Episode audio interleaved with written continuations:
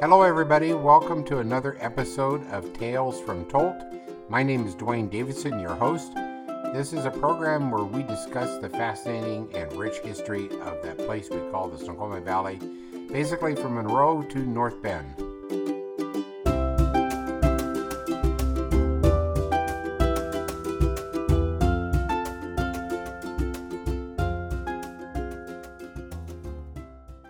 Welcome, everybody. This is Dwayne Davidson with another episode of Tales from Tolt. And uh, today's episode is uh, going to be a really interesting one because it's just a wonderful uh, resource that we have in the valley. It's the museum that's uh, located up in the Upper Valley. And we have an individual from uh, there to ex- tell us all about it today. Her name is Christy Lake. Welcome. Hi, thank you for having me on your show, Dwayne. Hey, can you? Uh, well, we're glad to have you. And can you tell us a little bit about what you do for the museum? Yeah, so I am the assistant director at the Snoqualmie Valley Historical Museum. I have been there for 15 years. I am our only staff member, so I wear many hats there.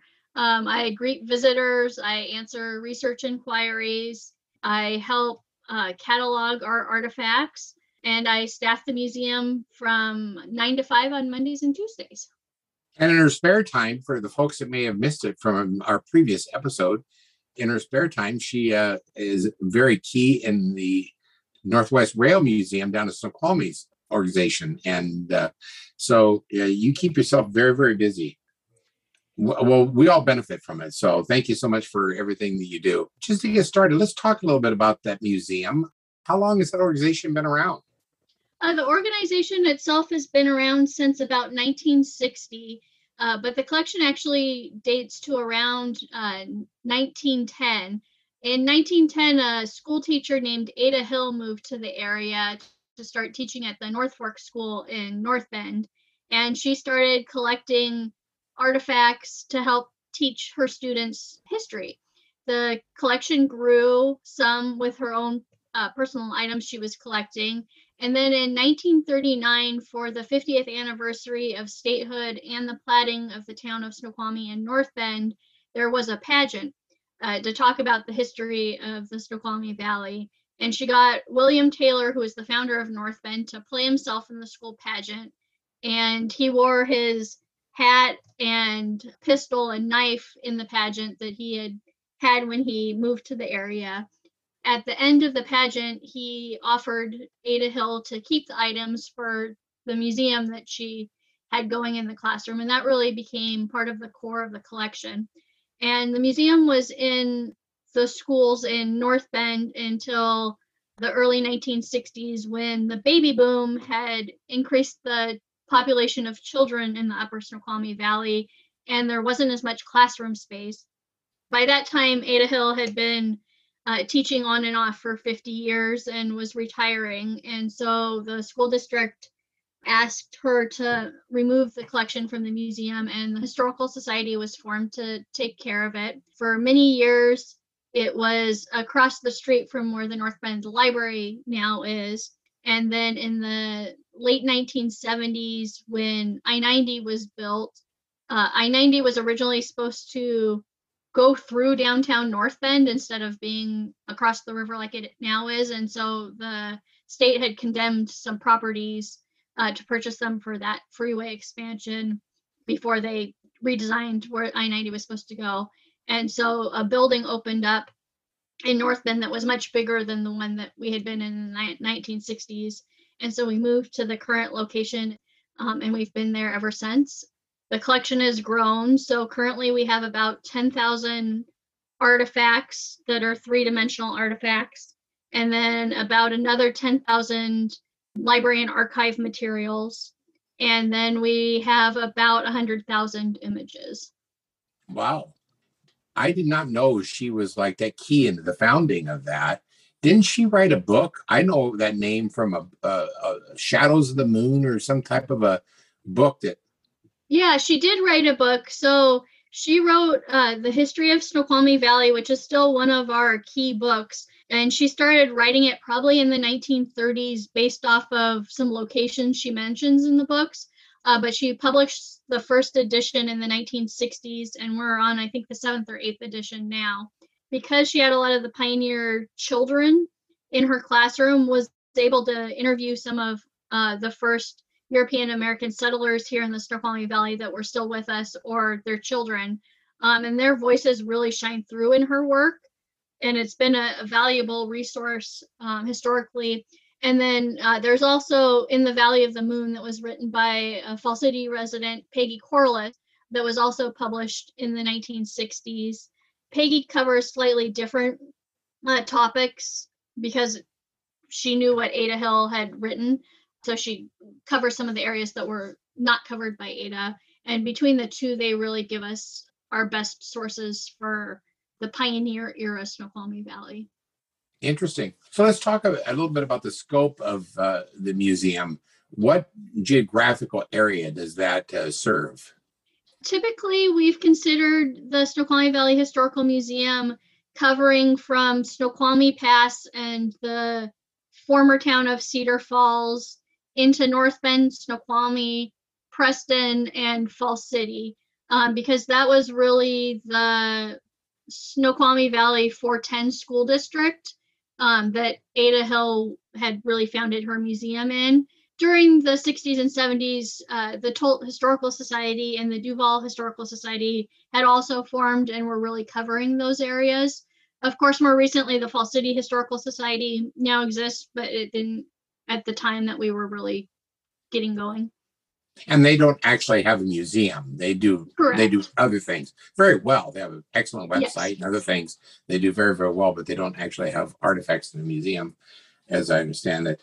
And one of the giant industries of that area, of course, is the Snoqualmie Mill, Weyerhaeuser's Mill. Uh, that was a big operation. And it just really, to me, it just blows me away that I can remember as a boy driving out there and seeing this just colossal big, you know, mill and a pond and boats pushing logs around in a pond and smoke going up from stacks all over the place. And now you go out there and there's no practically no trace that there was ever even a mill there. I mean, just a few buildings. Uh, it's it's gone. So if there was ever a call for preservation of history, it would be in that particular case because you could almost not even really tell that there was a mill there. Do you folks have much on the uh, the Weyerhaeuser mill? We do have quite a bit on the Weyerhaeuser Mill. Um, so its planning really started in 1914, really started operating in 1918, right as we were getting involved in World War One. Uh, we have several collections that directly relate to the Snoqualmie Falls Lumber Company mill. We have Harold Keller's collection of photographs, and he was a uh, photographer who ended up being the YMCA director there at the community hall from 1945 until uh, I think 1967 or so. And so we have about 3,600 of his photographs from that era. We also have a collection of about 200 photographs of the mill being constructed. We also received the uh, union records when uh, the union closed down. We also have a great history by a lady named Edna Hebner Cruz, and she lived there from 1917 to 1923 as a teenager. And her dad was a, an assistant superintendent of the mill, but he passed away her senior year of high school. And so after she graduated, they ended up having to move because it was a company town. And so they no longer had a family member working at the mill. So in later in life, she sat down and wrote out her memories of the mill, and it really captures that early period of the mill. And because she moved away, she didn't have later memories clouding her memories of the town. And that's also a great resource.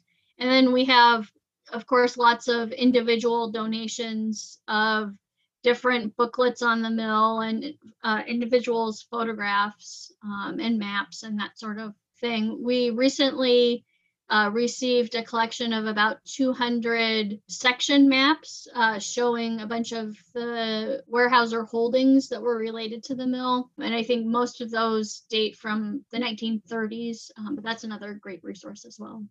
You know, uh, wasn't really prepared to talk about this, but I just want to interject this. It's kind of a little fun fact. I was researching historical newspapers of Carnation. I think it was Carnation Enterprise or something like that, on an entirely different subject around the turn of the century. I was looking up a different topic, a different subject, and in the little, you know, the little news notes, uh, the little local briefs where they just they're almost like a gossip column, and they, they told who checked into the hotel and all those type of things that the little local papers had. They uh, said, and this is real early 1900s, before the mill was built. It was incarnation. It mentioned that I think it was Frederick Weyerhaeuser, but I'm not sure. Frederick Weyerhaeuser visited the Tolt Hotel, and his purpose in town was he was scouting out Lake Langlois, which is outside of the um, town of Carnation. Most people know where you know Lake Langlois is if you're familiar with the valley. Uh, as a possible mill site, and that would have been the mill pond and stuff. So that would have been incredibly different if the mill would have been located in. Uh, so it shows you that you know, Yeah, uh, and I can one individual confirm- made big. I can confirm that because I've seen a copy of a letter uh, where they're debating where the best location for the mill site is going to be. And um, they reference the Tolt site versus the. Oh, well, there you site. go. Um, you and go. They ended up, my. yeah, and they ended up going with the Snoqualmie site because of the uh, Northern Pacific and Milwaukee Railroad access, uh, whereas the Tolt site only had the, I think it was the Great Northern access or maybe. And Milwaukee, but the Great Northern. yeah. Yeah, yeah. Um, but the, however, the exact lay of the tracks where they felt that there was going to be better access. Oh, Yeah. Um, at the Snoqualmie site. Yeah, well, the the both of those tracks were quite a ways from the uh, mill site, which would have been Lake Langlois. And so you're right, the railroad tracks were very close proximity to where they built the mill. There was right there. I And, think the and yeah, Milwaukee the, tracks. both tracks went already right there because um, up until I think 1912, there had been the Snoqualmie Mill Company operating out of that same site, uh, but their mill had burnt down. Um, and then the Grandin Coast and Weyerhaeuser jointly bought uh, the old Snoqualmie Mill site to form the Snoqualmie Falls Lumber Company. yeah, the Snoqualmie Mill was so important to the Snoqualmie area. At one time, it was like the major employer of Snoqualmie, was it not? It was. It uh, employed over a thousand workers, and uh, they had company housing for 250 families, in addition to separate housing for Japanese uh, workers. And at one point, about a third of the employees uh, were Japanese or Japanese Americans. It was the major employer in the Upper Snoqualmie Valley. Do we know uh, what what primarily did the uh, people of Japanese descent? What did they do up there? Uh, the people of Japanese descent at the mill started with building the railways into the woods. Of course, the early operations, railroads were the primary way to get lumber to the mill. And then starting in the 1930s, they started transitioning into logging trucks. Um, and by that time, the Japanese workers had started to transition to things like the green chain, uh, you have to remember the mill, of course, started during World War One, and so a lot of the European American workers were getting drafted and being ready to be sent overseas. So there was a manpower shortage. So the mill actually hired a lot of both Japanese workers and women during their first years of operation.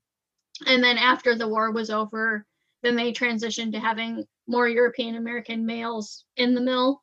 Uh, but the Japanese workers stayed a major group of employees until uh, World War II broke out, when they were uh, interned and forcibly removed from the community.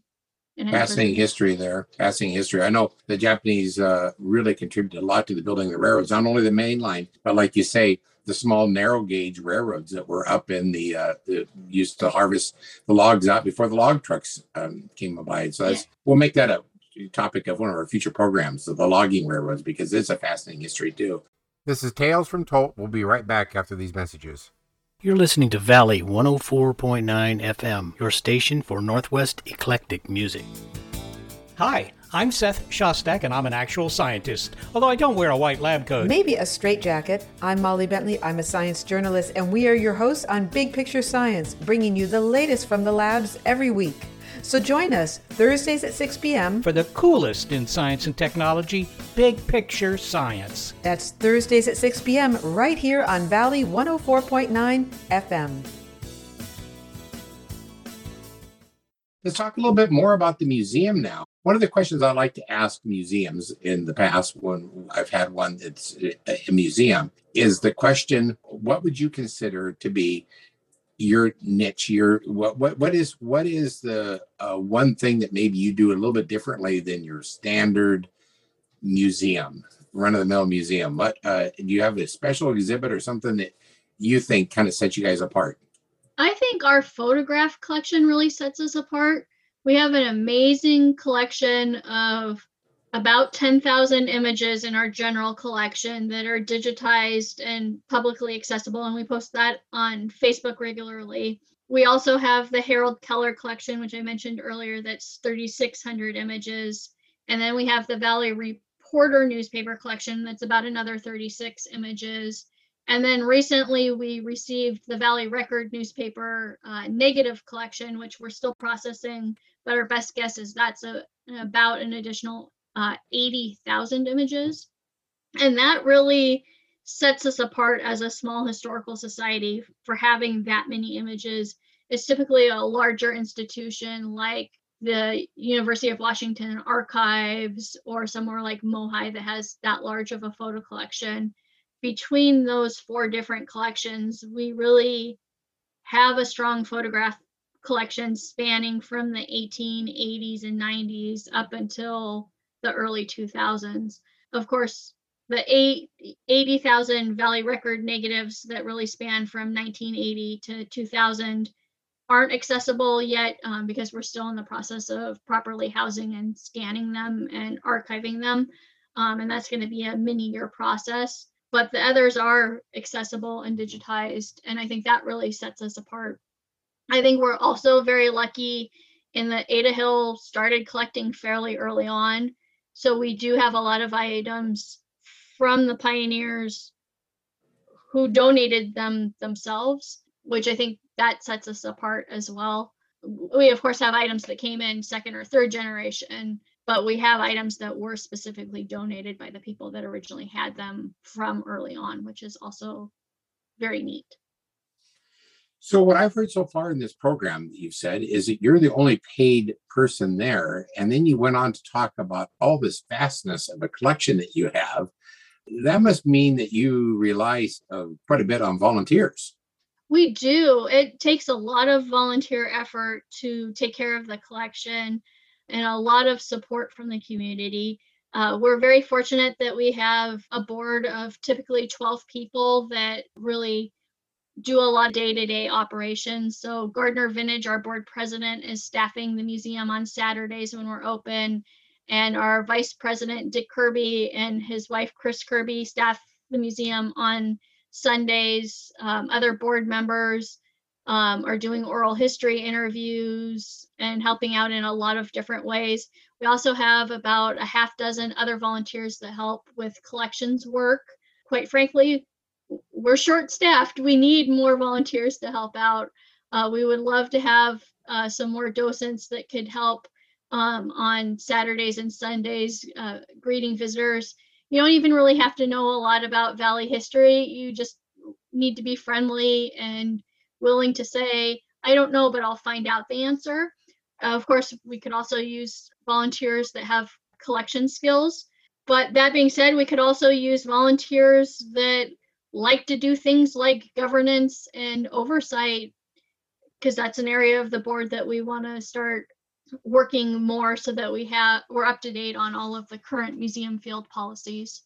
So if you know wow. anyone that's interested in volunteering, either as a regular volunteer or as a board member, uh, we're recruiting currently.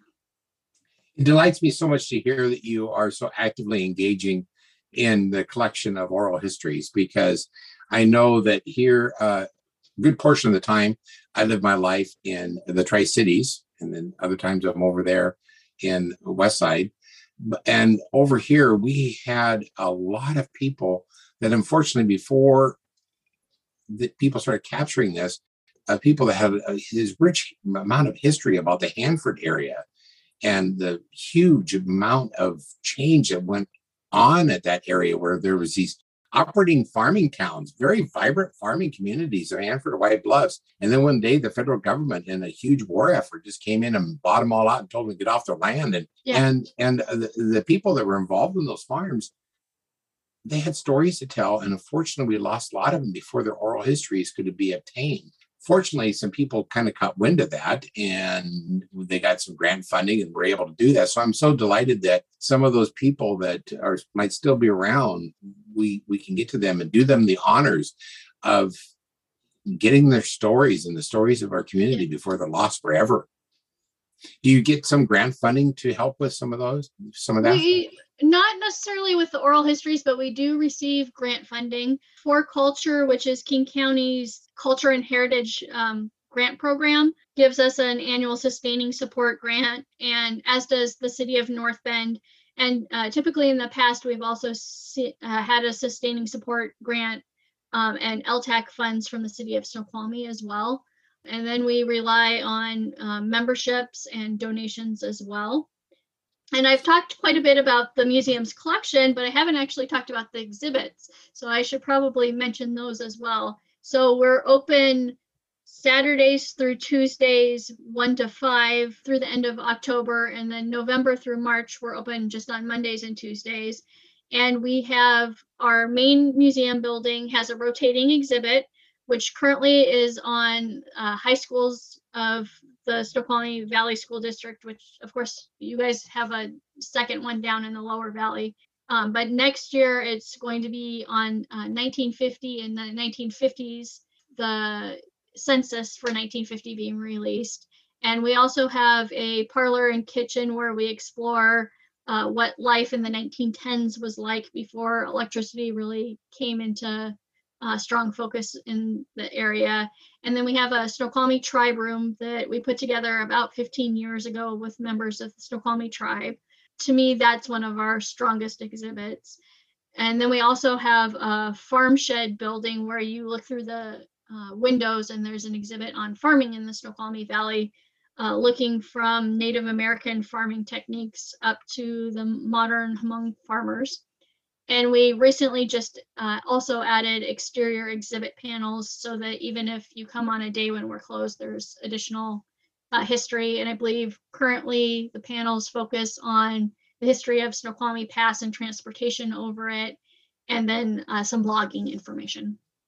Interesting. Wow, that's neat. And uh, the agriculture exhibits, uh, I've been there and visited that, and uh, I tell you, folks, it's really worth going to see because it's really kind of hard to imagine. Because, like you said, farming and agriculture has really gone through some changes in the valley. At one time, it was primarily hops and other type of crops, and then because of a whole bunch of different economic factors and international trade and everything else because Germany was involved with this. All of a sudden, that crop kind of died off, and then the dairy farmers came, and uh, for a while, dairy was king, and then and now it's transitioning away from that and uh, becoming a lot of different truck gardens and people that are you know producing different types of uh, garden crops and things like that. So a lot of different transformations and changes. That the one thing you can always count on is change, right? Exactly. And the, one thing I also find fascinating about it is just the the fertility of the Snoqualmie Valley and how over thousands of years it's been able to sustain a fairly large population through growing foods um, where other regions don't have the glacial till and the the fine glacial runoff that causes the soil to be rich, nor the wonderful Snoqualmie River uh, providing so much water to help things grow as well. So tell me the truth. How many people come into the museum and say they were there because they were they have their picture taken under the famous T of the uh, of the cafe right there in the corner? We get quite a few people that are coming in uh, specifically to go see uh, Twin Peaks uh, scenes, and we also have a lot of visitors that are coming to see Snoqualmie Falls and may have been coming um, from the east side of the mountain, so they're wondering how to get there from us. Uh, we also get a lot of visitors who uh, may have originally been for the from the valley or had relatives that were that are coming to bring the next generations to come see where their family had been in the past. Uh, we find about 50% of our visitors come from King County, so either local residents or uh, day trip tourists. About 25% come from the greater uh, Washington state area, and then about 25% from the rest of the US and foreign countries.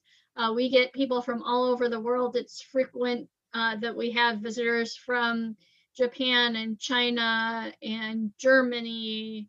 Um, I had a visitor from Colombia the other day. It's, it's always neat to see all the people from different regions who are coming specifically to the Snoqualmie Valley as a destination to learn more about. I had one visitor come in who was from somewhere in Southeast Asia. And in our kitchen display, we have a wood or coal burning stove to cook on. And he was very excited because it was the same type of coal stove that he learned to cook on uh, when he was a child. And it brought him back a lot of memories about his mother and grandmother cooking on it. hmm Interesting. neat to see. Yeah, and it's it's nice that you have those type of displays so- so that young folk can actually be shown just what a previous generation went through just to heat a home and cook a meal. It Yeah. wasn't just as easy as flipping a switch. They just don't really understand. I I actually had one family when I was in school that still had a wood cook stove just because they're you know I I- think they just couldn't afford to modernize and have more. Maybe she just preferred it. And I used to witness how long it took Mike's mom, that was my friend's name, Mike, uh, to get the stove just the right temperature to uh, the stove and the oven, just the right temperature to make a meal was like a, you didn't just flip a switch back then. So, my dad who's in his early 70s now talks about when he was like elementary school age and going to visit his grandparents and they still had a chamber pot under the bed at night because they were using an outhouse and great grandma would cook on a coal stove not because they didn't have an electric stove but because she was old fashioned enough that she didn't like how it cooked as well and so she wanted Yeah. to keep the coal stove Yeah. Yeah, it- it- you can, it's only done right on a, on a wood stove. Yeah. It's- if people are going to do this tour, if they're coming into town from King County or from a different part of the state, they really got to do this right. And they got to visit both the Snoqualmie Valley Museum and then they got to allow enough time to go to the Rail Museum in Snoqualmie, right? I mean, it's just oh, most definitely. and, and if you plan your trip right, you can get on the train and ride it to North Bend and have lunch and go visit Snoqualmie Valley Museum, then get back on the train for the rest of your trip as well. So, see, free of charge, we've just planned your entire day of a really fun activity. That's the way to do it. That sounds like a really good way to do it. Take the train in. There's enough time for you to eat your lunch and and, and then take the train back, right? Right. And um, if you're looking for heritage day trips, uh, there's a website called Savor Snoqualmie Valley, and I believe there's five different tours on there that will get you different historic day trips within the valley. Oh, that's really good information. Can you repeat that again? What's the name of that website? Uh, website? SavorSnoqualmieValley.com, I believe. Okay. Yeah, so check that out. That's got great ideas about how people can really go. Is what a fun way to spend a, a weekend. That's a that's a good outing for somebody to come out and treat their family to. So, well, I think that that is about uh, we're about out of time. I've, I'm really encouraging folks to go out and take a look at this museum because these people have really done it right. They've done wonderful exhibits that are very, very uh, well done and entertain people give people a sense about what it was really like during uh, those times and really capture the history of the region in a very good way. So I encourage everybody to take advantage of the museums that we have and visit them. But the Snoqualmie Valley ranks up there as one of the best, in my opinion. So get out there and see it. And uh, be sure to also visit our website, snoqualmievalleymuseum.org. We've just updated it over the last year. And so it has all the Mount Si High School annuals available on there. Uh, our online collection with 10,000 digital images is accessible through there, uh, along with blogs and additional content as well. Well, we're out of time. So, well, thank you so much. And uh, folks, tune in uh, next week on Mondays at uh, 6 p.m. We'll, we'll talk about another interesting segment of, of uh, Valley history. So, thank you, everybody, for listening. Bye for now.